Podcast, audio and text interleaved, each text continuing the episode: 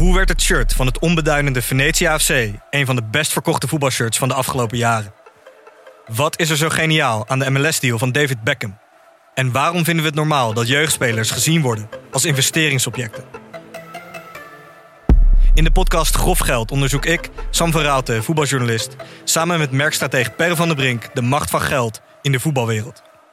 Wat gaat er schuil achter de wereld van sport en glamour? En wie profiteert er? Luister naar Grof Geld en hoor hoe de Skybox de staantribune beïnvloedt. Chefs de Mission wordt mede mogelijk gemaakt door Odido, partner van Team NL. Nienke, Ja. je mag een marathon gaan lopen. Ik dacht, ik ben zo'n sukkel. Waarom zeg ik dat nou altijd weer? That escalated quickly. Ja, nou zeker. Misschien moeten we het even inleiden voor de mensen die het op Instagram niet hebben gevolgd. Mhm. Ik had vorige week gezegd in ons itempje over Galit Choukout Ja. met zijn snelle schoenen. Mhm. Dat ik, als ik ook snelle schoenen zou hebben, wel een marathon zou lopen. ja. Nou, binnen een uur had ik zo'n beetje nieuwe schoenen en een clinic van Galit Choukout aan mijn broek hangen. ja. Hartstikke leuk. En nu? Nou, ik heb dus een plan voor- mezelf gemaakt. Want ik wil heel graag, A, ik wil graag lopen met Galit Choukout. Ja, dat lijkt me ook fantastisch. Die kans laat ik me niet ontgaan. Nee, ik ga mee als je persoonlijk begeleider, Ja, heel graag. manager. Eh, ik wil ook heel graag snelle schoenen. Ja. Ook al ziet het er debiel uit dat ik op snelle schoenen Ja, ga lopen. ja, kan me niet schelen. Uh-huh. Eh, en ik wilde toch al een halve marathon lopen in juni. Ja, Dus dan ga ik dat doen. oké. Dus ik, doe, dus ik hoop dat dat mag van Galit. Dat ik een halve doe op die snelle schoenen. Ja, nou, maar ik vind het heel goed dat je eerst een halve loopt en daarna eens gaat kijken of je mogelijk een keer een hele wil. Nou, ik wou zeggen, want ik kan nu natuurlijk heel stoer doen van dan loop ik volgend jaar wel een hele marathon. Maar Ja. ik ken mezelf. Eh, dan loop ik mezelf kaarten blessures in. En dan, eh, ja, daar hebben we allemaal niks aan. nee, dan maak ik seizoen die van Nou, de. Mission eh, Ja, vanuit een karretje. Dat lijkt me niet de bedoeling. nou, goed idee. Nou, leuk eh, Nienke. Ben benieuwd. Ik ook. En ook wat die snelle schoenen je gaan brengen. Hoi. Ja. zien me niet eens op de finishfoto. Ik ben gewoon... Pieuw. Het is toch Pieter van de Hogeman. Hij wint. Hij wint. Goud voor Ellen van Langen. Dubbel salto, de flying Dutchman. En hij staat. Erik van Assen, los. Volledig aan. Volledig aan. Daar is de tweede gouden medaille voor Nederland. Dit is gigantisch. We zitten nog eh, 230 dagen voor Parijs. Dit is onze laatste aflevering eh, van dit jaar voor de winterstop. En onze laatste eh, aflevering in de 32e Olympiade. Want op 1 januari begint de 33e Olympiade. Waar wil jij het eh, over hebben vandaag? Ja, ik zei dus vorige week, we gaan het hebben over hockey. Ja, ik zat klaar voor de juice. Ja, nou, Ja. heb ik nog steeds voor je. Maar eh, we gaan het toch even anders doen. Ja. Want deze week zijn er een paar afleveringen van seizoen 2 vastgelegd. Ja, Waarin wat mensen voorbij komen. Ik wil geen, geen tipje van de sluier oplichten. Maar het was in ieder geval heel erg belangrijk dat ik nu een nou, het aflevering... ruikt een beetje naar chloor. Het ruikt naar chloor. En die mensen hadden vaak natte haren. En hele brede schouders. Mhm. Dus het was belangrijk dat ik nu een zwemmen 101 zou doen. Zodat we straks optimaal voorbereid zijn op seizoen 2. Precies. Dus Ja. we gaan het hebben over zwemmen. Leuk. En eh, Willem, wat komt er in het museum te hangen? Pang wij. Ah, Olympisch kampioen op de 10 meter luchtpistool. En wandelende dad joke daarom, uiteraard. Eh, heb ik me de afgelopen weken even in proberen te verdiepen. Wat nog niet meeviel. Met eh, behulp van Google Translate kwam ik een eind. Maar dan nog zijn eh, Chinese kranten schrijven toch net iets anders over Olympische helden dan de westerse media.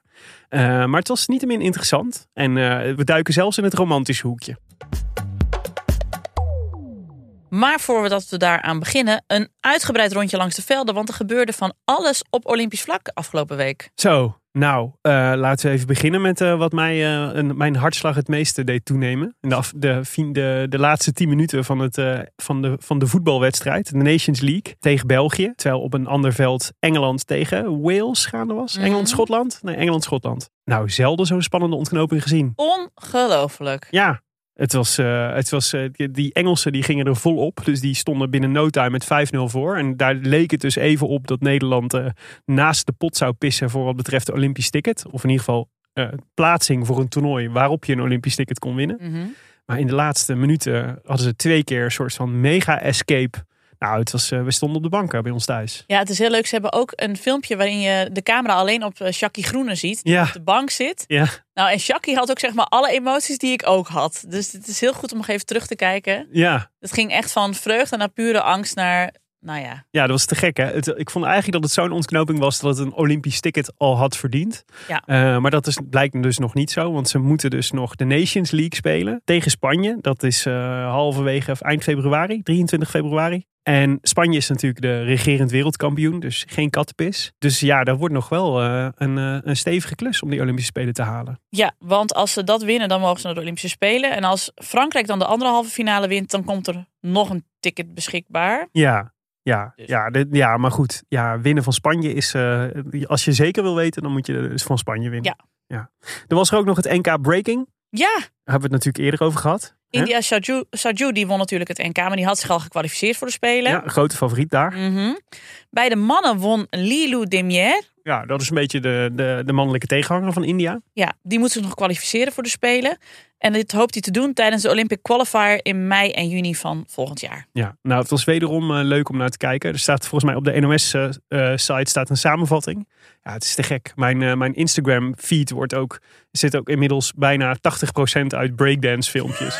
Omdat het gewoon, ik iedere keer net iets te lang blijf kijken. Het is zo cool om te zien. Dan eh, onze Lois van Vliet Watch. We gaan even naar het handbal. Ja, Ze is naar huis, begreep ik? dat eh, hoorde ik ook, maar dat had te maken volgens mij met ze moest weer naar school. Ja, ja, dat is natuurlijk een jonkie nog. Dus die moet, eh, die, en ze moest op het laatste moment opgeroepen. Dus, eh, maar eh niettemin een fantastisch toernooi gedraaid. Mhm. Vijf goals in totaal. Nou, bij je debuut. Nou, hartstikke goed. Twee tegen Argentinië had ze al, drie tegen Oekraïne. En Nederland is echt on a roll daar. Ja, en die moeten, zitten nou in de knock-out fase en moeten tegen Noorwegen. Ja, dat is gisteravond voor, voor, voor wie dit op de dag van publicatie luistert.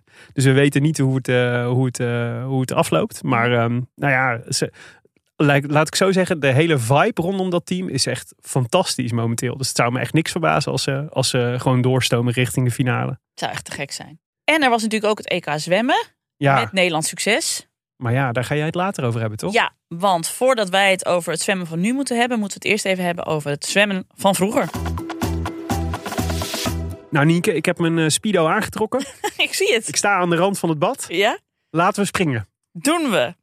Oké, zwemmen op de Olympische Spelen. Is er al heel lang bij, al sinds het begin. Ehm, op dit moment hebben we. Zal ik even alle Olympische afstanden even noemen? Ja, Ja, het zijn er namelijk veel. Dat is ook het leuke aan het hele zwemtoernooi. Dus ja, altijd eindeloos. Ja. Eindeloos. 50 meter vrij, 100 meter vrij, 200 meter vrij, 400 meter vrij, 800 meter vrij, 1500 meter vrij. 100 meter rugslag, 200 meter rugslag, 100 meter schoolslag, 200 meter schoolslag, 100 meter vlinderslag, 200 meter vlinderslag, 200 meter wisselslag, 400 meter wisselslag, 4 keer 100 vrije slag, 4 keer 200 vrije slag en 4 keer 100 wisselslag. Het Jezus. is echt heel veel. En dan heb ik Ja. dus het open waterzwemmen nog niet eens meegerekend. Nou, Nou, uit vroeger tijden had je nog, ook nog andere onderdelen. Het is, eh, er zijn veel, hebben veel onderdelen de revue gepasseerd. Bijvoorbeeld het 100 meter vrije slag voor matrozen. Oh, hebben we gehad. We hebben ook ooit had gehad 200 meter hindernis zwemmen. Leuk. Een heel leuk. soort apenkooi, maar dan in het water. Ja, En eh onderwater zwemmen. ook En dat nog. was volgens mij dus gewoon wie het verst kwam. Oh, dat is tof. Ja. Ja, Maar ja, daar zal wel eens een keer iemand bij een dood gegaan zijn. Dit moet ik nog even checken. ja. Dat iemand zo lang onder water zwom dat hij het niet meer kon navertellen. Dat ze er toen mee zijn gestopt. Zoiets gok ik. ja. Klinkt wel een beetje te land te zijn in de lucht. Is wel zo. Maar dat is bij die eerste Olympische Spelen hebben we natuurlijk heel veel onderdelen al gezien. Die eigenlijk Mhm. thuis horen met Jack van Gelder als commentator. ja, en André van Duin als sidekick. Precies. En Johan Flemmix die het ook probeert.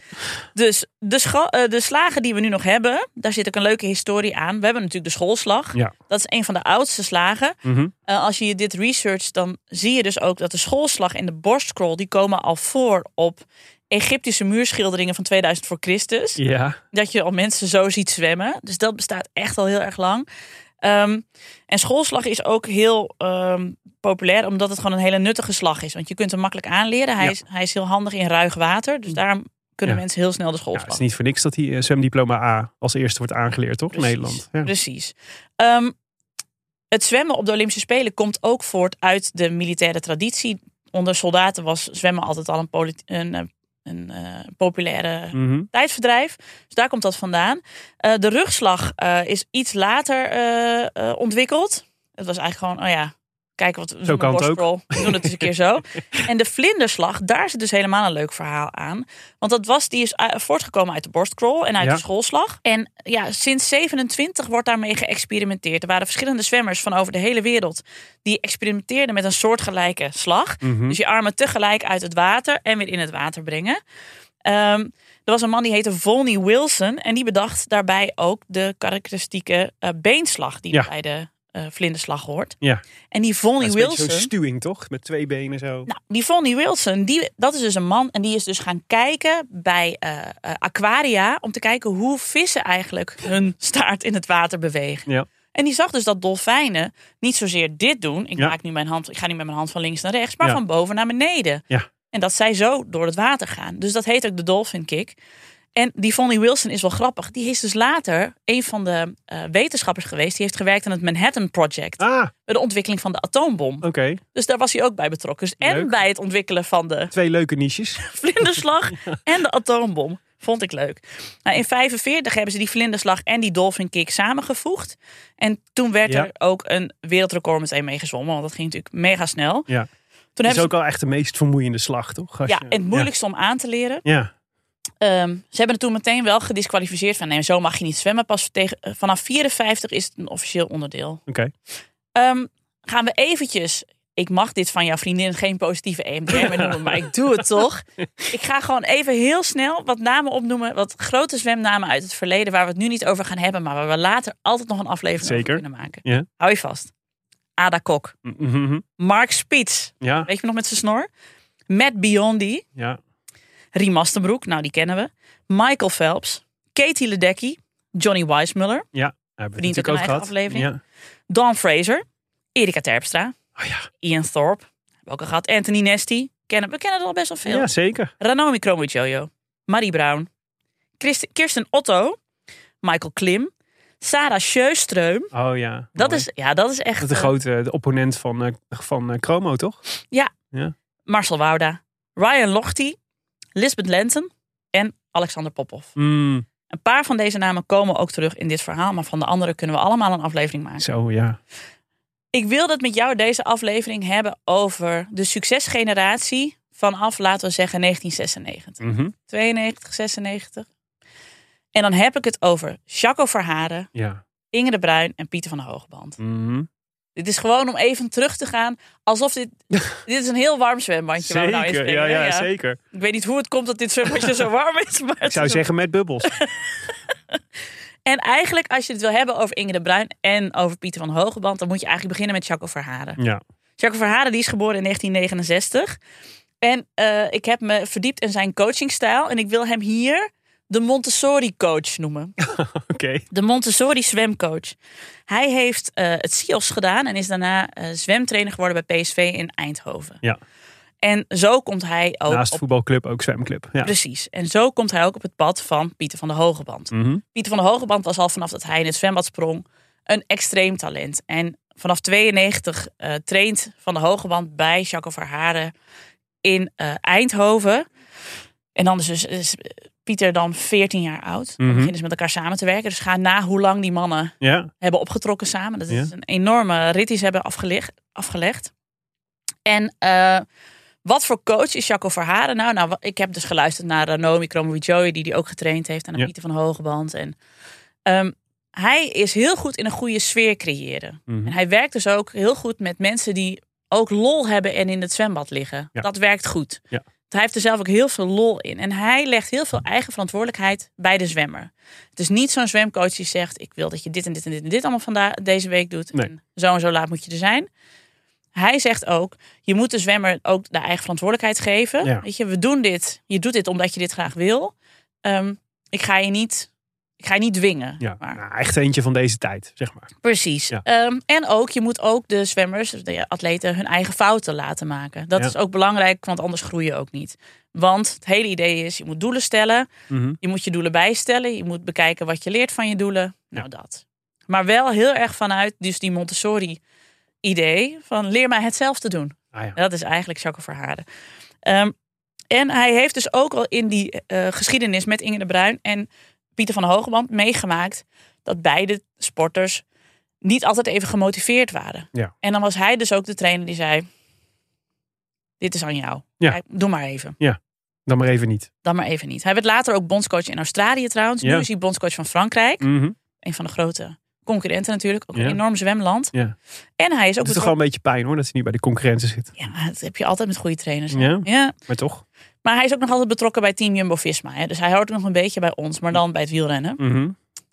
Dat is dus Jaco Verharen. Nou, hij komt deze aflevering nog meer terug hoor. Maar laten we het nou gaan hebben over Inge de Bruin. Ja. Inky, Ja. de Dutch Dolphin. Mhm. Geboren in 73. Ja. Begint met zwemmen bij ZPB in Barendrecht. Ja. En blijkt meteen een enorm talent. Enorme Rotterdamse vibes altijd. Oh, ontzettend. Haar tweelingzus heet ook Jacqueline. Ja. Maar dat schrijf je J-A-K-L-I-N-E. Jacqueline, dat vond ik ook. Toen was ik helemaal weer gelukkig toen ik dat zag. Top. Haar moeder deed aan waterpolo en Inge in het begin ook. Uh, maar had al wel door van dat het zwemmen haar eigenlijk beter lag. En toen ze met de zwemploeg op een uitje mocht naar Londen, toen dacht ze, oh, als dit erbij hoort, Mhm. dan wil ik liever Ja. gewoon zwemmen in plaats van waterpolo. Ze heeft zich alles mee. Ze is lang genoeg. Ze heeft lenigheid. Ze heeft de kracht die je ervoor nodig heeft. Ze heeft ook de wil om te winnen. Ja. En ze heeft een fantastische techniek. Ja. Eigenlijk al meteen. Dus nou, ik heb nu al voor deze podcast veel sporters bekeken. Maar volgens mij heb ik nog niet zoveel. Is zij wel eentje met het meeste talent in ieder geval. Mhm. In 91 doet ze al mee aan het EK. Dan is ze dus echt nog een tiener Ja. op school. En dan wint ze al goud met het est- estafette team. Ze mag dan ook naar Barcelona in 92. En wordt daar achtste op de 50 meter vrij. Dus finale gehaald. Ja, precies. En toen was ze 17 uit mijn hoofd. 19. Hartstikke jong. Maar ze zegt zelf over Barcelona. Ja, ik was daar, maar ik was gewoon totaal overweldigd door dat hele, die hele Olympische vibe. En eh, al die mensen die er zijn. Ja. Dus ja, het was een beetje voor spek en bonen meedoen, maar toch achtste worden. Gapen naar Michael Jordan. Nou, precies. Ehm, in Nederland is er dan echt wel een klasse apart. Maar internationaal lukt het maar steeds niet om dat te laten zien. Mhm. In Nederland wint ze met gemak alle wedstrijden. Maar als ze in het buitenland komt, dan wordt ze compleet onzeker. En heeft ze onwijze faalangst. En achteraf zal ze zeggen, dat komt omdat ik er niet alles aan deed. Ik stond aan de start met het idee, heb ik er wel genoeg aan gedaan. Ja. Omdat Inge de Bruin heeft niet altijd zin om te trainen Mhm. Houdt ze niet van.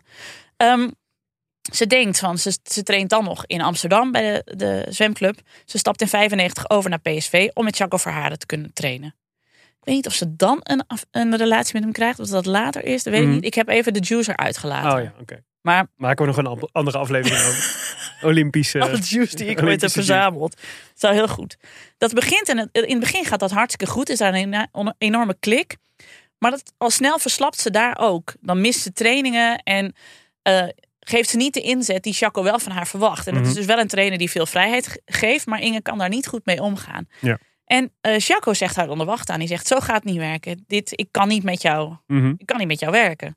Ehm, ze plaatst zich dan wel voor Atlanta 1996, maar ze gaat niet. Ze zegt: Ik had geen motivatie, ik had te weinig werk gedaan om Nederland daar te kunnen vertegenwoordigen. Oh, Oké.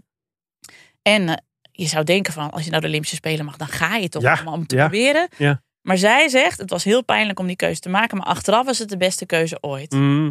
omdat ze toen bedacht van... Wil ik mijn carrière zo in, inrichten? Is dit hoe ik het wil hebben? Ja. Dat ik dus eigenlijk smijt met mijn talent Mhm. en er niet alles voor doe. Dus zij besluit in 1996 naar Amerika te gaan. Ja. Naar een coach en die heet Paul Bergen.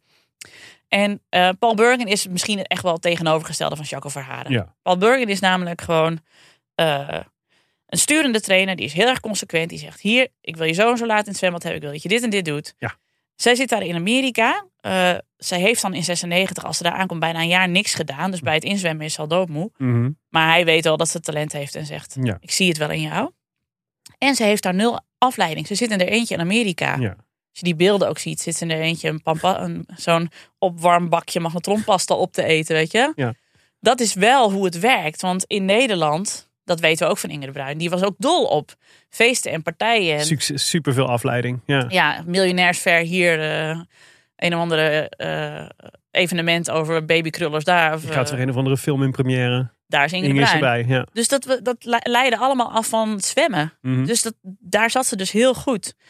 En ehm, dat heeft haar ontzettend geholpen. Want nou ja, als ze dan in Sydney in 2000 eh, in Australië komt, dan heeft ze twee coaches bij zich. Jacques Verharen is ook weer back in the picture. Mhm. Die is daar voor de afwerking. En Paul Bergen heeft daar gewoon de basis gegeven die ze nodig had. Nou, ze wint dan al zilver op de 4 keer 100 meter estafette. Ja. Met mensen, ik, ik geloof dat jij niet meer kunt opnoemen wie de andere drie waren. In 2000? Ja. Is dat, eh, zijn dat de muiszusjes? Nee, Of zitten we dan alweer een eh, generatie later? Manon van Rooyen, Wilma van Rijn en Tamar Henneken. Nee, dit zegt me echt niks. Grappig hè? Ja, Ik zat dus ook helemaal van, was dit alweer de tijd van Marleen Veldhuis? Maar Ja. nee, dit is dus Totale vergeten Oh, drie. Mm. Sorry eh, meiden. Ja, nou, nu- Nou, nu nu- niet meer vergeten. Precies. Ja. Dus die wint ze al. En dan is ze eigenlijk al hartstikke blij. Want ze wilde gewoon een Olympische medaille. Ja, ja. Dit was fantastisch. Ook nog met het estafette team. Is ook gewoon wel iets speciaals voor zwemmers, ben ik inmiddels achter. ja.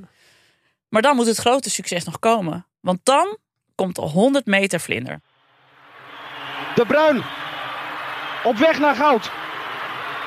Op weg naar goud. Daar is het goud. In een nieuw wereldrecord.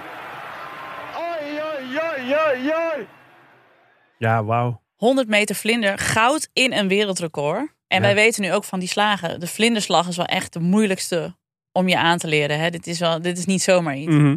Ze wint dan ook nog de 100 meter vrij. En ze wint de 50 meter vrij. Dus zij is, ja. Ja. je weet nog met die lange nagels, de koningin Ja, van die spelen. ja, 100 meter vrij is toch ook wel echt het koningsnummer, volgens mij. Ja, dat is omdat je, eh, als je de slagen met elkaar vergelijkt met de, vrij, met de borstcrawl, dus met vrijslag, ga je het snelst. Ja. Dus vandaar dat dat ook altijd het koningsnummer is Mm. geweest. Ehm, nou ja, dan heb je dus eigenlijk alles gewonnen wat er te winnen valt. Ja, Je, je hebt alle, Ja. je to-do-list is helemaal klaar. ja. Ja, hoe vind je dan als Inge de Bruin nog de motivatie? Nou, dat gaat dus weer totaal mis. In 2002 heeft ze geen motivatie, niks meer te winnen. Ze traint dan weer bij Jacques Verharen. Die stuurt haar weer weg. Die zegt, ik kan niks met jou. Als jij niet komt opdagen, dan werk ik niet meer met jou. En eind 2002 breekt ook zelfs Paul Bergen, waar ze dan ook nog mee traint, die breekt ook met haar. Die zegt, Oh, ja. als jij niet komt opdagen, Ja. ik kan hier niks mee. Ehm, dan wordt haar ook afgeraden om naar het WK te gaan. Ze plaatst zich daar wel voor. Maar mensen zeggen, doe dat nou niet. Want Mhm. je, je vorm is, ja, je hebt amper getraind. Ja. Ze gaat dus toch. En ze wint dan twee keer goud op de korte afstanden. Op de 50 vrij en op de 100 vrij. Eh, Mhm. de 50 vrij en de 50 vlinder. Ja, En dat geeft haar toch het zelfvertrouwen. Dat ze denkt, ik heb zo weinig gedaan. ja. Motivatie is nul. Alsnog win ik. Mhm. Het is toch dat talent. Ja. Ja, die natuurlijk denk ik het makkelijkst tot uiting komt op die korte afstand juist. Want het Ja. gaat nog niet over uithoudingsvermogen. Nee. En, eh, ja. Dat is wel echt een wezenlijk verschil inderdaad. Dat Ja. ze ook wel wist van als ik die 100 meter vrij wil prolongeren Mhm. eh, in Athene, dan, dan moet ik echt Ja. moet ik echt aan de bak. Ze gaat dan weer terug naar Beaverton, waar Paul Burgens een zwembad is. En ze gaat daar weer trainen. Ze gaat dus weer zo in dat hele Spartaanse regime met haar magnetronbakje pasta. Ja. Ehm, om zich maar weer klaar te maken voor Athene in 2004. En daar wint ze dus weer goud op de 50 meter vrij. Zilver op de 100 vrij. Brons op de 100 vlinder. En brons op de 4 keer 100 meter vrij. Ja. Ja, dat is ongelooflijk. Ja. Op dat moment is ze dus de beste Nederlandse Olympische atleet ooit. Mhm. Nu is iedereen Wust dat. Ja. Maar toen was dat Inge de Bruin. Ja.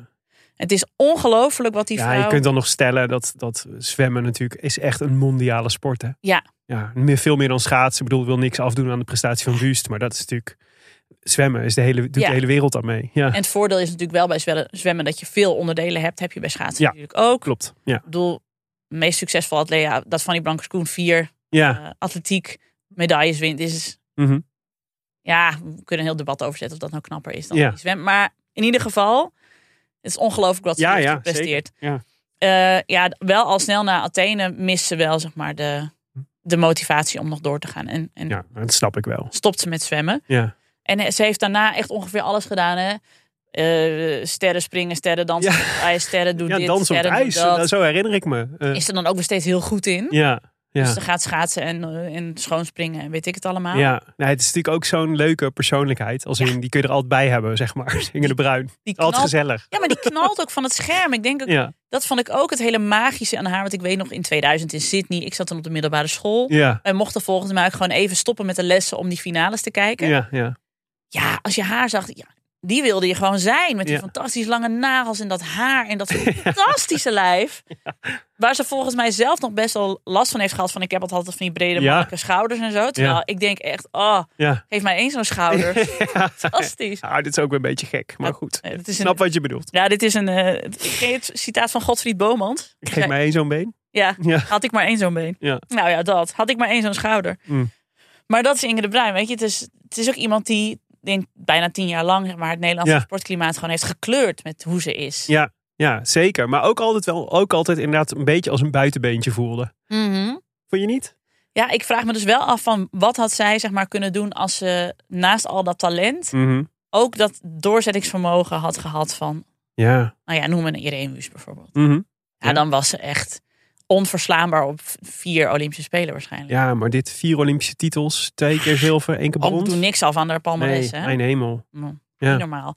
Daarover gesproken over palmares. Pieter van de Hogeband, Ja, geboren in 78. Als kind heeft hij nog gehockeyd, getennist, gevoetbald. van de koningin naar de koning nu. Ja. Zeker, zeker. Maar hij zei wel van, eh, hij was niet zo heel goed in balsporten. Dus tennis en voetbal vielen toch al snel weer af. ja. Dus die café-reclame was wel ergens op gebaseerd. Hij zei dat is 100% de, wer- de werkelijkheid, zegt hij in een interview met Mark Tuitert. Ja. En eh, hij traint dus vanaf 1992 met Jacco Verhaar in Eindhoven. Hij is dan 14 Mhm. en wint op zijn 16e al heel veel gouden medailles op de Europese jeugdkampioenschappen. Ja. Eh, dus hij is dan al, iedereen heeft al door, dit, ja, het is de beste zwemmer van Europa. De jongen heeft ook een, een talent ja, waar een blind paard de hik van krijgt, als we dat dan zeggen. hij mag ook in 96 naar de Spelen in Atlanta, daar waar Inge de Bruin dus niet is. Hij wordt daar twee keer vierde.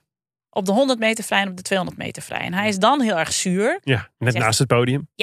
Maar hij zit er achteraf, zegt hij. Ik zat er zo dichtbij. Ja, en op dat, die leeftijd. op die leeftijd. Ja. En dus zwemmen tegen zijn grote voorbeeld, Alexander Popov. Ja. Die dus in 92 en 96 de 100 meter vrij wint. Ja. En ja, waar hij altijd tegenop keek. En ineens sta je daar dus Ja, Bijna het naast het de podium. leg- legendarische naam natuurlijk. Precies. Ja.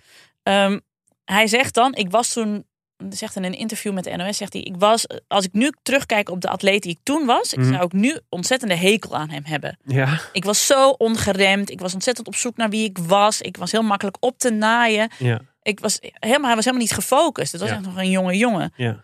En wel na de Spelen van Atlanta gaat hij dan met Jacco Verharen zitten en een plan maken van hoe gaan we er nou voor zorgen dat het in 2000, dat alles dan perfect is. Mhm. En daarvoor kijken ze ook heel erg naar de Australiërs. Ja. Die hebben en een enorme zwemcultuur. ja. Maar die hebben dan ook al een sportcultuur waarin ja, de kennis uit verschillende sporten bij elkaar gehaald wordt om, om één sporter beter Ja. te maken. Ja.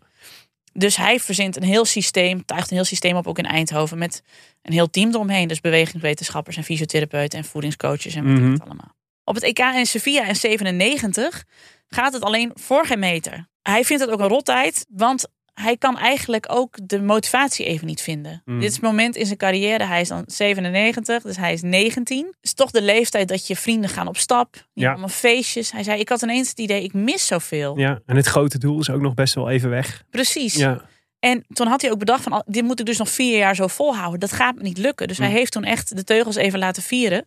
En zei later ook, ik was toen heel dichtbij stoppen met zwemmen. ja. Dichterbij dan, dan met doorgaan met zwemmen. Want ik vond het gewoon heel zwaar. Hij Mm. miste gewoon echt eh, het, het andere leven. Maar hij besluit toch door te gaan. En op het EK zwemmen in 1999 in Istanbul wint hij zes gouden medailles. Oké. Poppel wint nog wel de, de, de 100 daar. Ja, Maar die, ja, hij, je voelt hem al komen. ja, want eh, dat EK was voor Pieter van der Hogeband een soort trainingsdingetje. Ja. En Popov had daar gewoon echt wel als een pijl op gezet. Oh ja. En Pieter dacht even kijken hoe ver ik ben. En hij wint nog bijna ook. Mhm. In de tussentijd is er ook iets met Alexander Popov gebeurd. Ja. En ik ben hier iets te diep op ingegaan. Jij bent iets te diep in de rabbit hole van Alexander Popov ja, dat ik op een gegeven moment een soort wakker schrok uit mijn eigen Reddit search. Dat ik dacht, ben ik aan het doen? Vlak na de Olympische Spelen in 96 is Alexander Popov in het centrum van Moskou op een markt neergestoken. Mhm. in zijn vitale delen. Hij heeft echt op het randje van de dood ge- gezweefd. En hij heeft echt, met dank aan zijn artsen, heeft hij dat gehaald. Ja. En ik weet dus dat dit is omdat hij ruzie kreeg met een marktkoopman over de prijs van watermeloenen. en dit is wel wat ik denk. Nu weet je te veel, Nienke Ja, ja, ja. Je weet te veel. Ja, wel een uitstekend weetje voor eh, feest en partijen. Never, ja, never forget the watermeloen, watermeloenen. Nooit over ruzie, hè? gewoon Nee. betalen. Gewoon betalen. Hè? Je bent eh, Olympisch kampioen. Ja. Maar dat geeft wel, moeten we wel dus zeggen van. Alexander Popov was in, in 99. Hij was op zich wel op zijn oude kracht hoor. Maar hij heeft dus een enorm revalidatietraject ervoor gehad. Hij moest helemaal opnieuw Ja. beginnen. Ja. Het helpt nooit, denk ik dan. het helpt niet. We gaan naar Sydney 2000. Pieter van Hogeband zegt, ik was daar bijna een soort robot. Als ik mezelf terugkijk daar, Ja. ik, ik wist precies wat ik moest doen. Ik was helemaal gefocust. Hij wist ook dat hij ging winnen. Ik wist het al, dat ik zou winnen. Het klinkt arrogant en, en, en, en idioot. Maar de ontlading had ik het jaar daarvoor. En toen moest ik, het even gewoon, moest ik die, gewoon die medaille ophalen. Hij wist het dus al. En dus Mm. is ook in deze docu van de NOS zie je daarna een fragment uit Sydney. Ja. Dat Pieter dit nog allemaal aan het downplayen is. En zegt, ja, ik ben wel favoriet, maar ik moet het allemaal nog maar zien. En het is allemaal spannend. Ja. Eh, ik ben helemaal niet bezig met goud. We, we- we Ja. zien het wel. Ja. Ja. Zegt hij later ook over. Dit is natuurlijk ook allemaal politiek. Weet je, Mhm. het gewoon, Hij wist donders goed wat hij daar kwam wist- doen. En dat hij goud moest ophalen. ja, en dat kwam dus echt omdat hij met Jaco Verharen zo'n plan had gemaakt. Die wist, ik heb er alles aan gedaan. Ja. En ik was in, in 99 was hij zo goed. En Mhm. Ik hoef alleen maar dus, ik hoef alleen nog maar op te halen die plak. Als ik gewoon doe wat ik moet doen, Ja. dan haal ik het gewoon. Nou, dat is natuurlijk een zelfvertrouwen. Als je dat hebt, nou, dat geeft je vleugels. Ja. En dat komt allemaal bij elkaar in de 200 meter vrije slag. Van de hoge band met de zwarte badmuts. Thorpe met de gele badmuts. Het was niet anders alsof Thorpe die race zou gaan winnen volgens de Australiërs. Maar voorlopig nog altijd de voorsprong voor Van de Hoge Band. En die voorsprong lijkt groter te worden. Van de Hoge Band gaat winnen. Thorpe gaat verliezen. Daar is het goud voor Pieter van de Hoge Band. In exact dezelfde tijd als gisteren. Precies dezelfde race als gisteren. Maar nu met als resultaat goud. Hij had dus al in de halve finale een wereldrecord gezwommen en nou deed hij het gewoon weer. Ja. Top hè? En het gave is dus, hij vertelde hier later over. eh, hij en Ian Thorpe waren altijd al goed met elkaar. Ja. Ehm, maar het gaat dan ook in zo'n race, gaat het dus ook om de kleine dingetjes. Vlak voor die finale staan ze in de kleedkamer. En er waren ook geen trainers meer bij en zo. Ze moeten bijna zo het Mhm. startblok op. Ja. En Ian Thorpe had natuurlijk zo'n heel wetsuit-achtig ding aan. Hè? En hij zegt tegen Pieter, je moet me even dichtritsen. Ik, ik kan het niet. Er is niemand Ja. die het anders Jij moet het even doen. En dat hij nog zegt van ja... Dacht ik, moet ik hem nou een beetje pijn doen? Moet ik hem een stukje vel tussen de rits doen? Nee, nee, nee. Een stukje openlaten. Ja, precies. Ja, want dan gaat hij flapperen. Dan gaat hij ook minder snel. Ja. Maar Pieter vertelt ook in een interview dat zij gaan ook echt gelijk op in die rit. In die eerste, in die eerste 100 meter zitten ze echt zij aan zij. En steeds als ze dan keren, Ja. zien ze elkaar onder water, kunnen ze elkaar gewoon aankijken. Ja. Dus het is zo'n. Dit is zo'n titanenstrijd geweest. En Ja. het mooie is dus dat 20 jaar later, dus in de, in de zomer van 2020, Ja. wordt Pieter op een gegeven moment gebeld. Ja, eh, het is Ian. En hij wil zeggen: Het is vandaag 20 jaar geleden dat je van me won. En ik wil je nogmaals feliciteren, want je was echt de Echt? beste. Oh wauw. Goed hè? Ja. Dat is echt, ja. Pieter- Nou ja, ook met de geschiedenis van Ian Thorpe, die jij natuurlijk eerder wel eens hebt gememoreerd Ja. in, een, eh, in een eerdere aflevering. eh, is dat natuurlijk ook echt heel bijzonder. ja, echte Die sportman. jongen heeft het niet makkelijk gehad. Je heeft Nee. het zeker niet makkelijk gehad. Maar dat is dus. Oh, maar dit staat me ook nog allemaal zo. Ik bedoel, ik kan, ik kan Popov, eh Schumann. Ja. Ik kan nog zoveel van die namen noemen die gewoon die daar meededen. Ja. Het, was ook, het voelde ook alsof dat de. We hadden het vorige week in de boekentips over de, de, de grootste 100 meter ooit. Ja. Weet je, met Ben Johnson en Carl Lewis en Linford Christie en zo. Mhm. Zo voelde deze eh, Olympische Spelen voor het zwemmen ook een Ja. beetje. Alsof zeg maar alle grote namen eh, bij elkaar aan de start stonden. Ja. En dus extra vet dat Van de Hogeband daar de beste was. Dat hij hier wint. Misschien is dit heel nationalistisch eh, gedacht hoor. En is Nee. dat, maar het voelde wel als de, de Spelen van de grote kampioenen. Ja, nou in 2004 nog helemaal. Ja, Daar kom ik zo op. Maar in Sydney ook al. En het is dus ook heel bijzonder. Voor, voor kijkers is het natuurlijk fantastisch dat je dus en Ian Thorpe en Pieter van der Hogeband in hetzelfde, ja, in dezelfde, op dezelfde spelen hebt. Ja. Voor hen is het natuurlijk, ja, ze drijven elkaar tot grote hoogtes. Maar ja. het is fijner als die ander er niet is. Nee, ja, dan heb je het echt een stuk makkelijker. Ja, precies. Het is een beetje van aard van de pool dat je, Ja, Messi, Cristiano Ronaldo, Ja. dat gevoel. Ja, je, kunt niet, je kunt geen moment verslappen. Want er is, anders is er iemand die makkelijk jouw plek ja, inneemt. ja. Ehm, hij wint dus in Sydney ook nog de, de 100 meter vrij, het koningsnummer. Hij wint brons op de 4 keer 200 meter vrij en brons op de 50 meter vrij. Mm. Dus ja, ja, iedereen kent hem ja. En dus op dezelfde spelen als, eh, als Inky. als Inky. Ja. Ja. en wij vonden het allemaal maar normaal. Ongelooflijk, Echt, toch? hè? En hij zegt dus later... bizarre speling van het lot toch ook, als je daarover nadenkt. Dat je dan in één keer twee, eh, een vrouw en een man hebt, in zo, die allebei zo supergoed zijn in zo'n sport. Die zo intrinsiek... Want het is dus niet... Ja, Dit is, zij zijn niet het, het eindresultaat van een enorm plan wat de Nee. zwembond had. En Ja. waar het kampioenenmakers... nee, het is gewoon een dobbelsteen. Ja, Dobbelstein. En het is Ja. één iemand uit. Geldrop en één iemand uit Barendrecht die gewoon in een ketel met talent zijn gevallen. ja, En daar pluk je op dat, precies op dat moment, op hetzelfde moment de vruchten van. ja. Dat is echt ongelooflijk. Wow, ja. Ja, en hij zegt dus in Athene was ik eigenlijk nog beter dan in Sydney, vier jaar later. Maar hij heeft dan ook heel veel rugproblemen. Hij heeft dus echt pijnstillers nodig Ja. om gekromd op het startblok te kunnen staan. Oké. En dan zeiden mensen, wat ben je toch sloom weg bij de start? En dan dacht hij, ja, ik ben gewoon blij dat ik krom Ja. staan, want het doet zoveel pijn. Ehm, maar hij wint daar al wel meteen zeven, eh, zilver op de 4 keer 100 meter vrije slag. Ja. En, en hij is dan als laatste zwemmer.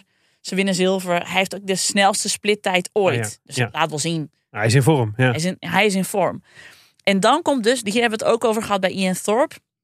komt die finale van de 200 meter vrij. En dat is dus de annalen ingegaan als de race van de eeuw. Oh ja. Omdat je dan dus, het, het uiteindelijke ereschafot is één Ian Thorpe, twee Pieter van de Hogeband en drie Michael Phelps. Oh ja. Drie van de beste zwemmers aller tijden. Precies. Ja. En dat is, ja, achteraf bekeken. Ik bedoel, het is jammer dat, dat Thor- Thorpe hem wint. Maar dat Ja. Van de Hogeband zegt zelf ook... kunnen weinig mensen zeggen die, dat ze ooit gewonnen hebben van, van Michael Phelps. Dus op zich, ja, hoeveel, eh, hoeveel gouden medailles heeft hij ook weer? 84 of zo? ja zoiets. Dat is niet normaal. Ja. Eh, en hij wint daar toch dus ook goud op de 100 meter vrij. Hij prologeert zijn titel. Dat is natuurlijk waanzinnig knap. Ja. En na Athene is, staat hij ook nog steeds aan de top. Gaat nog steeds zijn zwemprestaties blijven goed. Maar hij wordt dus ook geteisterd door een hernia. Moet geopereerd worden. Ja.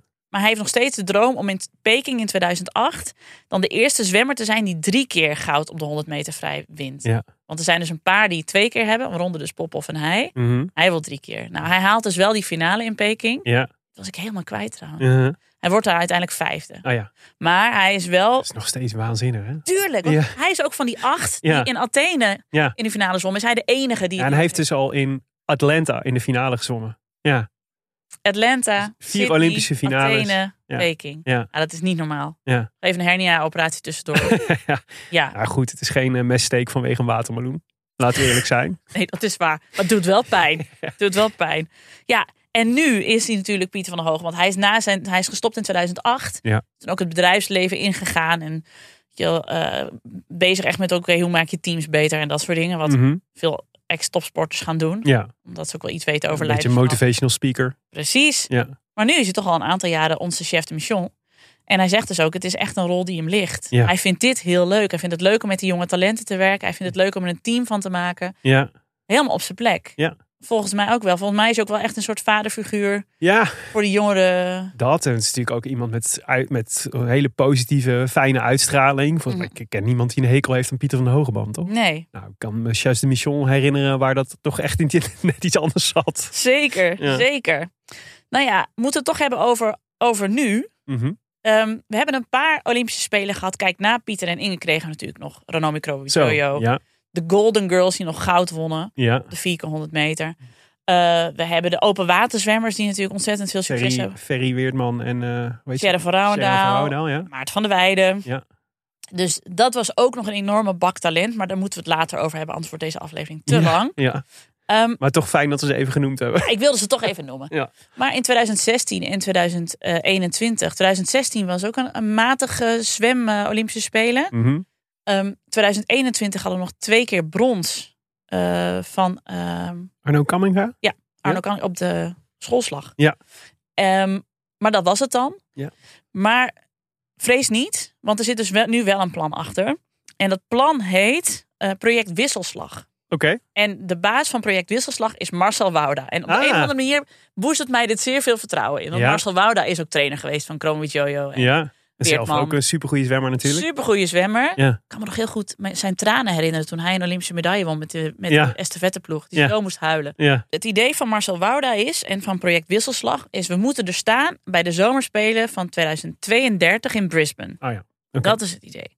Toch eh, weer Australië. Ja, want het is eigenlijk doordat dus Pieter van der Hogeband en Inge de Bruin en Ranomi Kromowidjojo allemaal zo goed waren in de vrije slag, Ja.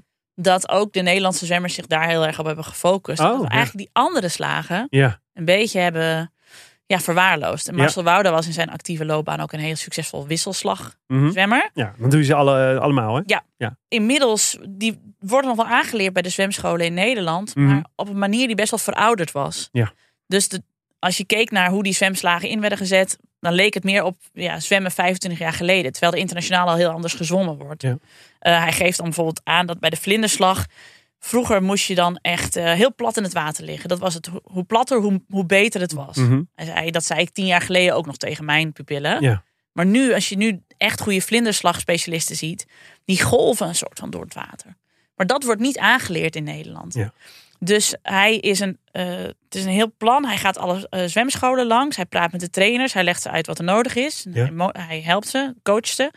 Er is ook een wisselslag trainingsclub. En dat is een soort online trainingsprogramma voor talentvolle zwemmers tussen de 12 en de 18. Oh ja.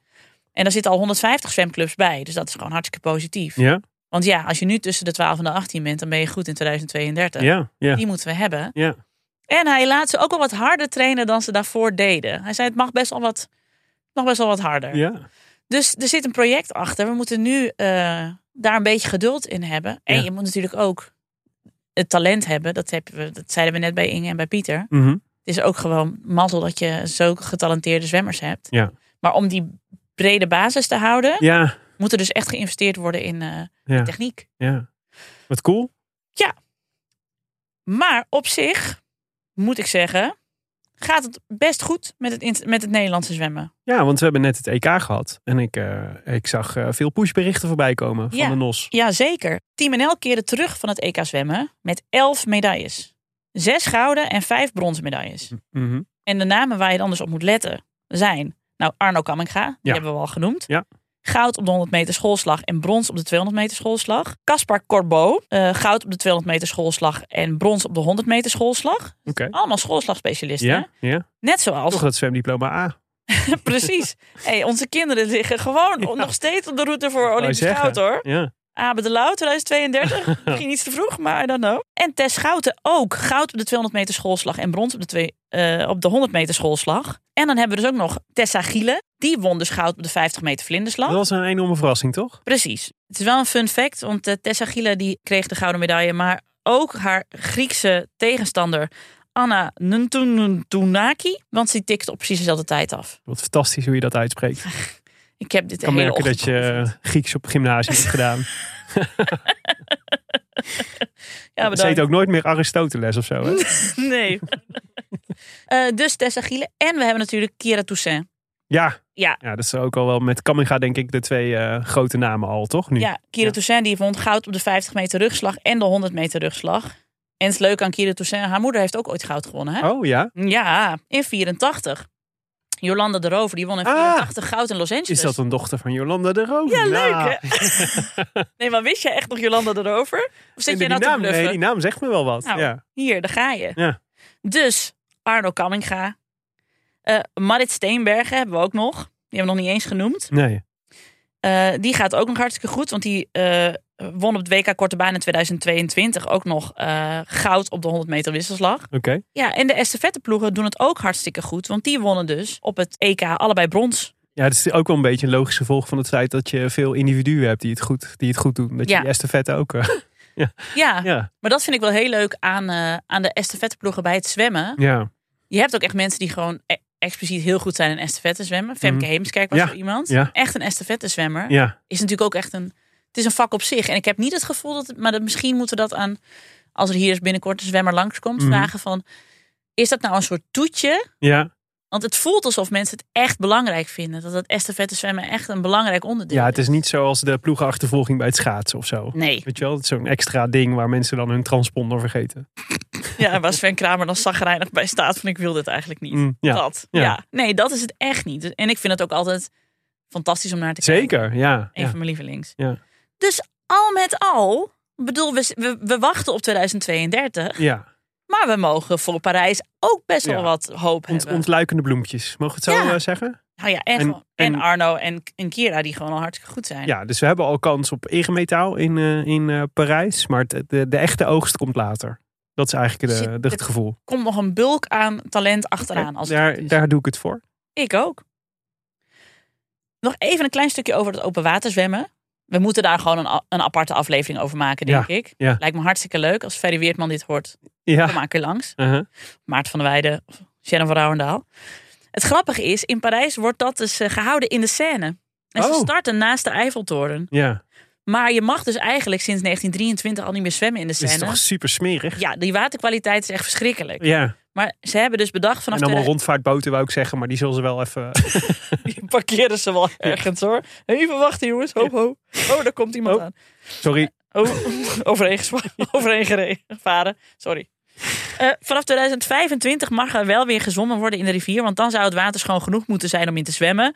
Maar ze hadden begin augustus Olympische testwedstrijden. Maar die moesten worden afgelast vanwege de slechte waterkwaliteit. Oké. dus we zijn er nog Hebben we nog een alternatief?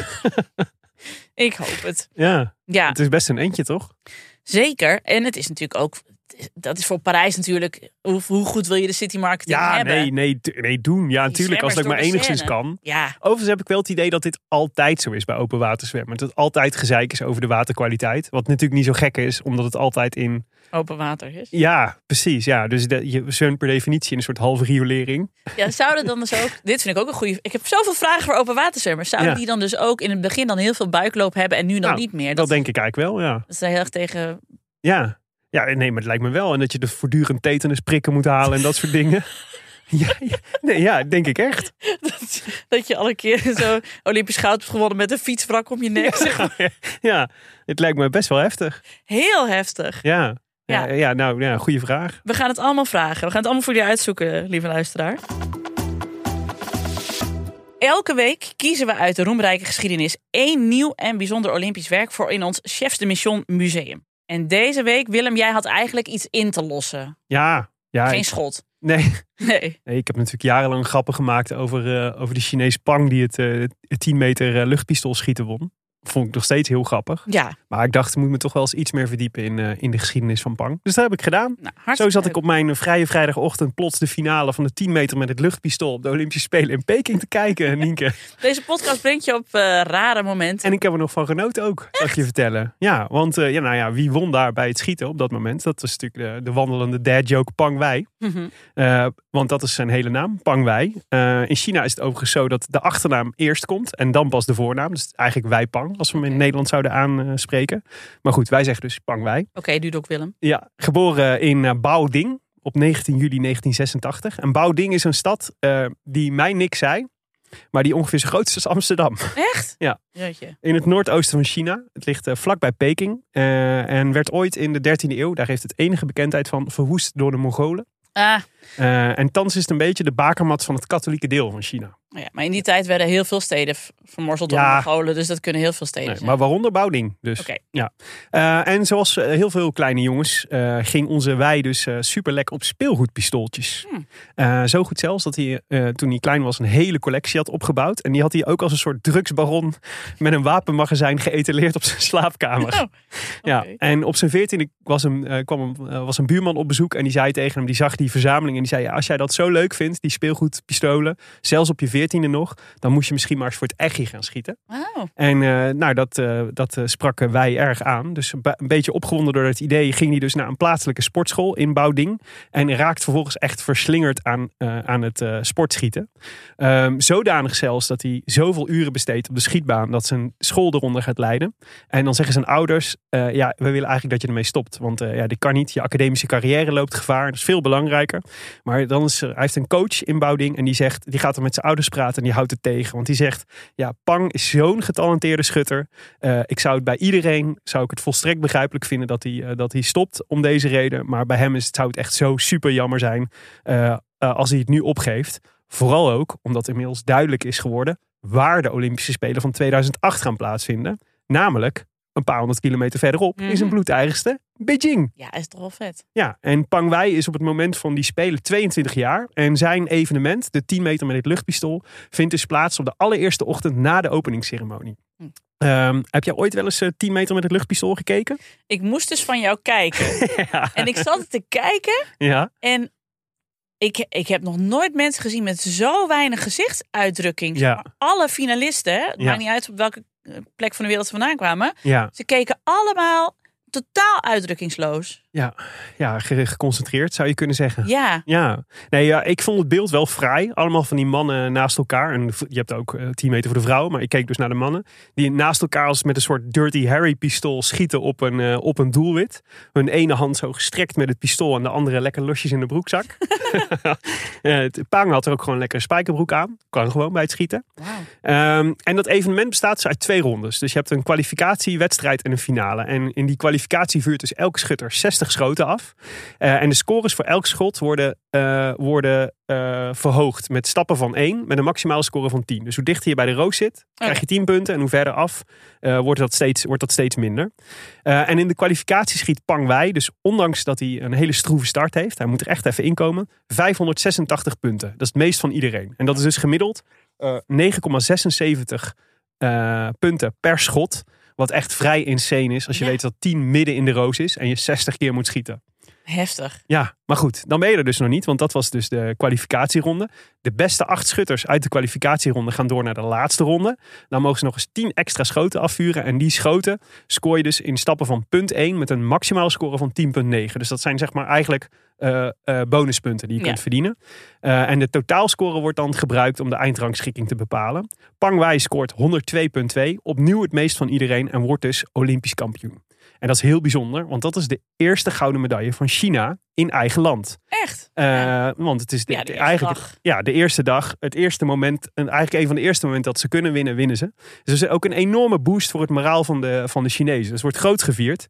Eh, vooral ook omdat eigenlijk eh, de eerste gouden medaille van iemand anders had moeten komen. Namelijk eerder die dag hadden ze heel verrassend verloren in de damescompetitie voor luchtbuksen op de 10 meter. Ah, Ja, en daar had Du Li moeten winnen.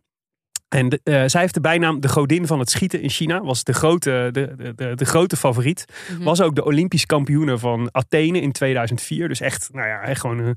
eh, eh, nee, dat dus was de- wel iemand de in China. de Bruin van het, van het luchtschieten in China. Precies, maar zij wordt die ochtend dus eh, bevat door de zenuwen slechts vijfde in Beijing. Eh, en die is daar uiteraard heel erg verdrietig over. Maar dan is er één iemand die wel raak schiet. Namelijk Cupido. Want, zegt, zegt du, Pang gaf me een knuffel en dat verwarmde mijn hart. Oh, wat lief. Wat Ja. goed dit. En wat verliefdheid al niet kan doen met een mens, Oh. eh, Nienke. Want Du Li revancheert zich op een ander onderdeel. Namelijk de 50 meter met het luchtgeweer in drie posities. Knielend, liggend en staand. En wordt zo alsnog Olympisch kampioen in eigen land. Ah. Ehm, eh, ze trouwen een jaar later. eh, en ze worden daarmee het eerste Olympische kampioenskoppel in China. Een beetje de, de Chromo en Weertman van China, Ja, zeg maar. precies. Ja. Ehm, ze hebben nog een keer raakgeschoten, want ze hebben een kind inmiddels. Eh Du ging in 2016 met pensioen, wordt daarna coach bij het Chinese nationale schietteam. Maar Pang blijft lekker doorgaan met schieten. Mhm.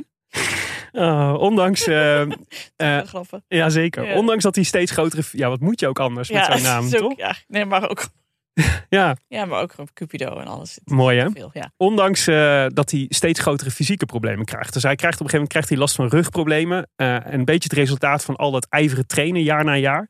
Ehm, in, eh, in de Chinese krant las ik dat schutters zoals Pang Wei eigenlijk meer dan 40.000 keer per jaar eh, moeten, moeten schieten. En 10 uur per dag trainen om dat niveau te kunnen halen om Olympisch goud te kunnen Tien winnen. uur per dag? Ja, en dan sta je dus de hele tijd in dezelfde houding, zeg Ja. maar, te schieten. Dus ja, kun je je voorstellen dat je dan last krijgt van je rug. Mhm. Ehm, toch is zijn carrière nog best wel lekker lang. Dus in, in Rio 2016 wint hij nog brons op eh, eh, individueel.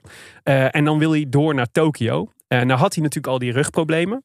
Maar de COVID-pandemie die is, was natuurlijk in China ook niet bepaald een pretje. Nee. Een soort jarenlang durende avondklok, ochtendklok, middagklok. Precies. Dus zijn vader, vader Pang, pa Pang, die eh, zei dat, eh, die, dat hij in die tijd ook echt een jaar niet thuis had kunnen zijn. Dus niet bij vrouw en kind. Jeetje. Was heel moeilijk, heel erg moeilijk, zegt Pang een paar maanden voor de Spelen in een interview. Maar ik ben bereid om door te zetten voor mijn doel en voor ons team. Het is mijn wens om het volkslied in het Olympisch Stadion te horen. Mooi. Veel gewijde zinnen altijd als je Chinese, Chinese interviews door de translate haalt. Ja, dat is... eh, kijkt overduidelijk een staatsbureau mee, Ja. denk ik dan. Eh, maar op zijn geliefde 10 meter met het lichtpistool wint hij dan eh, in, eh, in Tokio. Dus opnieuw brons. Eh, maar het hoogtepunt komt in het gemengde dubbel. Is dan een nieuw onderdeel. En samen met zijn jonge landgenote Yang Rangxin pakt hij dan naar een hele zwakke start opnieuw. Het is geen goede starter. Het goud op het gemengd dubbel. En klinkt opnieuw de mars van de vrijwilligers. Namelijk het volkslied van China. Voor de god van het schieten. Pang.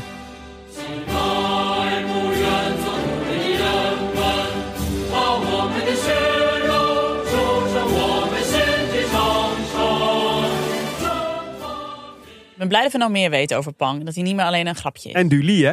Precies. En Cupido. Het Chefs de Mission Museum kun je vinden op Instagram. Chefs de Mission. Heb je nou suggesties? Stuur ons dan even een berichtje via Instagram. Dan bouwen we samen aan een hele vette collectie. Nienke, hebben we nog berichten van, eh, van eh, luisteraars? Ja, we hebben een rectificatie van Tom Benjamins. En ook, ook van rectificaties houden wij. Hij zegt, beste Willem en Nienke. Ik geniet elke week van je podcast. Moest deze week wel even fronsen dat jullie niet wisten dat het wereldrecord bij het mannenhoogspringen op 2,45 meter staat. Als jullie gewoon, zoals ik getipt had, Javier Sotomayor hadden belicht voor in het museum, hadden jullie dit wel geweten. Smiley met een knipoog. Ook meende ik me te herinneren dat Mark Huizinga bij Chris de Korte trainde en niet bij Cor van de Geest. Maar Klopt. de trainingen zullen niet minder zwaar zijn geweest. Nee. Dit klopt inderdaad. Sorry Tom. Nou, ik heb uh, Javier Sotomayor meteen opgeschreven op het lijstje voor, de, voor uh, het Chefs de Mission Museum. Dus die komt er zeker van. Leuk. En 2,45 zullen we niet meer vergeten. Zeker niet. Nee. Dan hadden we ook nog een rectificatie van Pim Meerkerk. Uh, en een hele belangrijke, mm -hmm. uh, naar aanleiding van mijn judo-verhaal. Uh, want we hadden het natuurlijk over de drie Olympische kampioenen die Nederland had voortgebracht. Hè? Anton Geesink, Wim Ruska en Mark Huizinga. En met, met de voorspelling dat Sanne van Dijken wel eens de eerste vrouwelijke Olympische Nederlandse judoka zou kunnen worden. Die Olympisch kampioen ging worden. Maar ik had er één over het hoofd gezien. Oh. Ik ben de enige niet overigens. Want uh, in de geschiedenis van de Olympische Spelen wordt zij eigenlijk voortdurend vergeten. Oh. Uh, namelijk Angelique Cerise. Nou ja. Die werd in 1988 in Seoul, waar we het wel over hebben gehad. Uh, toen was judo bij de dames een demonstratiesport. Uh, en dat toernooi won zij. Oh. dus zij heeft gewoon Olympisch judo goud gewonnen. en um, ja, Angelique Cerise is ook wel echt, die naam die zei mij ook wel wat. Want Ja. dat was echt wel een grote naam in het, in het judo. En best ja, gewoon uh, bijzonder in die tijd. Werkte half dagen bij het GAK als administratief medewerker. Weet je nog, het GAK? Ja, als, je het, als je nou over de ethisch wil hebben, dan moet je het gak Ja, wel dan moet je het over het. GAK hebben. Dat was een beetje het UWV van de, van de jaren tachtig, Ja. toch? Uh, en de andere helft van de tijd stond ze dus op de judomat. Uh, en in 88 won ze dus Olympisch goud. Maar in 1995... Toen was uh, 96 zou judo bij de, bij de dames uh, wel gewoon een normale Olympische sport zijn, zeg maar. Uh, dus in Atlanta, toen won zij in 1995 alles. Dus het NK, het EK en het WK. Uh, werd ook sportvrouw van het jaar, Europees judoka van het jaar. En in Atlanta uh, daar moest alles samenkomen. Daar moest, uh, he, dat, die 88 was eigenlijk een soort opmaatje, want nou ja, niet een volledig toernooi. Uh, en, uh, maar hadden we het vorige keer ook over gehad. Als je pech hebt bij de Olympische Spelen, lig je er gewoon in de eerste ronde uit. Ja. Is klaar. En dat gebeurde haar dus. Uh, dus zij werd in de eerste ronde uitgeschakeld door een Duitse, Hagen. Uh, en uh, en kon meteen naar huis na één ronde. Oh. En dat was eigenlijk het, het, het, het, ook een beetje het, het, zeg maar het verhaal van Angelique Cerise. Wat iedereen heeft onthouden. Met name ook omdat daar voorafgaand echt een hele, ook zo'n interne strijd was. Van welke Nederlandse judoka wordt eigenlijk afgevaardigd. Zij of Monique van der Lee. Die eigenlijk Ah. haar grote concurrente was. maar nou ja, met terugwerkende kracht. Is gewoon, ze is gewoon Olympisch kampioen geworden in 1988. En het is onvoorstelbaar. Ik bedoel, ik ben het, ik, ik ben het niet tegengekomen in de research. Ja. En dat zegt eigenlijk alles over de manier waarop zij, uh, waarop daarnaar gekeken wordt. Dus kennelijk omdat het een demonstratiesport is, kom je dan niet in die lijstjes te Mhm. staan. Wat eigenlijk best gek is, want Tokio was, ook een demonst- was judo ook een demonstratiesport. Dus Anton Geesink zou eigenlijk hetzelfde uh, lot moeten beschoren moeten zijn als uh, Angelique Cerise. Of allebei niet. Ja. Dus ik ben toch wel een beetje voor eerherstel voor Angelique Cerise in deze. Want ze is Nou. toch gewoon Olympisch kampioen. En het schijnt ook dat ze... Ik las ook zo'n beeld over dat ze toch redelijk verloren in het uh, Olympisch dorp liep in Seoul na Olympische titel. Dus Ah. ook, het is een niet erkende titel die, dat, die toch wat meer erkenning verdient dan, uh, dan we hem hebben gegeven. Nou, dan bij deze al een heel klein monumentje voor Angelique Cerise. Ja, En Angelique, uh, excuses dat we weer waren vergeten. Dat had niet mogen gebeuren.